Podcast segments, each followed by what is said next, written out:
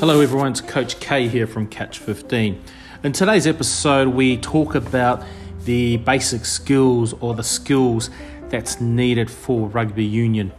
Uh, be interesting to hear from other coaches out there uh, how much skills they put into their training sessions during the week before game day. So, um, skills could be anything from your catch and pass, how you receive, how you pass the ball pointing your hands to your target. Uh, your kicking also is another skill that uh, we, we, we look at improving each training session.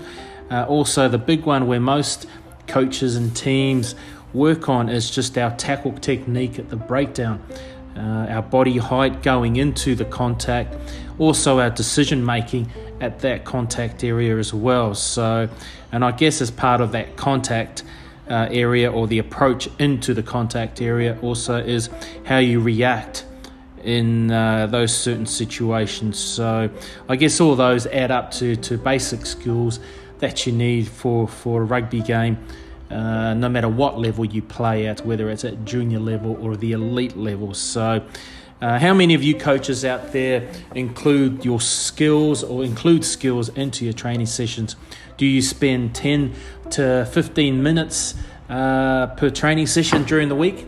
Uh, do you have a, uh, a session on the weekend just before you run onto the field where you just reiterate to the players just to keep it simple, catch and pass?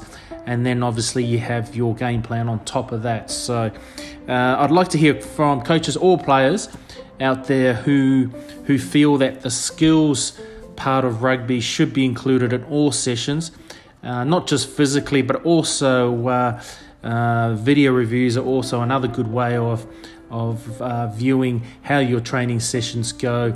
Have a look at the way uh, you pass and catch the ball. Uh, it could be just a simple fix up of the turn of the wrist or the turn of your body, of the direction of where the ball is going. So, I guess for me as a coach, uh, I think skills is a very important part of the game, uh, especially when you're coaching to players, no matter what age. Um, and I guess as a rugby player or as a player, these skills need to be started from a young age. So, you know, the under sixes, under fives or eights, however young, you just need to be, you know, giving these kids rugby balls, um, throwing it around at training uh, with little mini games where you can have fun uh, and teaching them the core basics as well. Uh, also, I remember the days of going down to the local park with your friends and you know just a simple game of touch footy would incorporate all the skills that you need to perform and execute during a rugby game. So uh, i think skills in the training session is very important. And i think uh, i use quite a bit of video uh, analysis uh, during my sessions as well and after games. Obviously i guess everyone uses the same sort of uh, uh, method of reviewing your games, then obviously uh, you look at ways of improving that before your next game. So, I guess uh, when you're fatigued during a game, I guess that's when the skills really come into action. When you're tired and your brain just messes with you, whether it's a cold day, heat, and you're so exhausted that you can't lift your arms.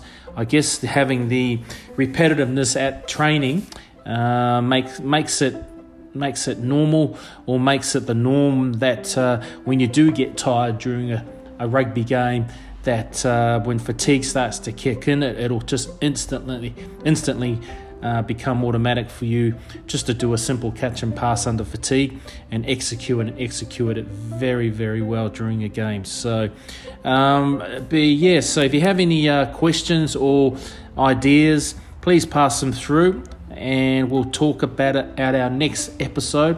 Um, but for me, the skills is a major important part of my training session, and I would love to hear other coaches uh, and players out there and hear what your thoughts are on including uh, our basic core skills uh, when you're training for a rugby game or for rugby itself.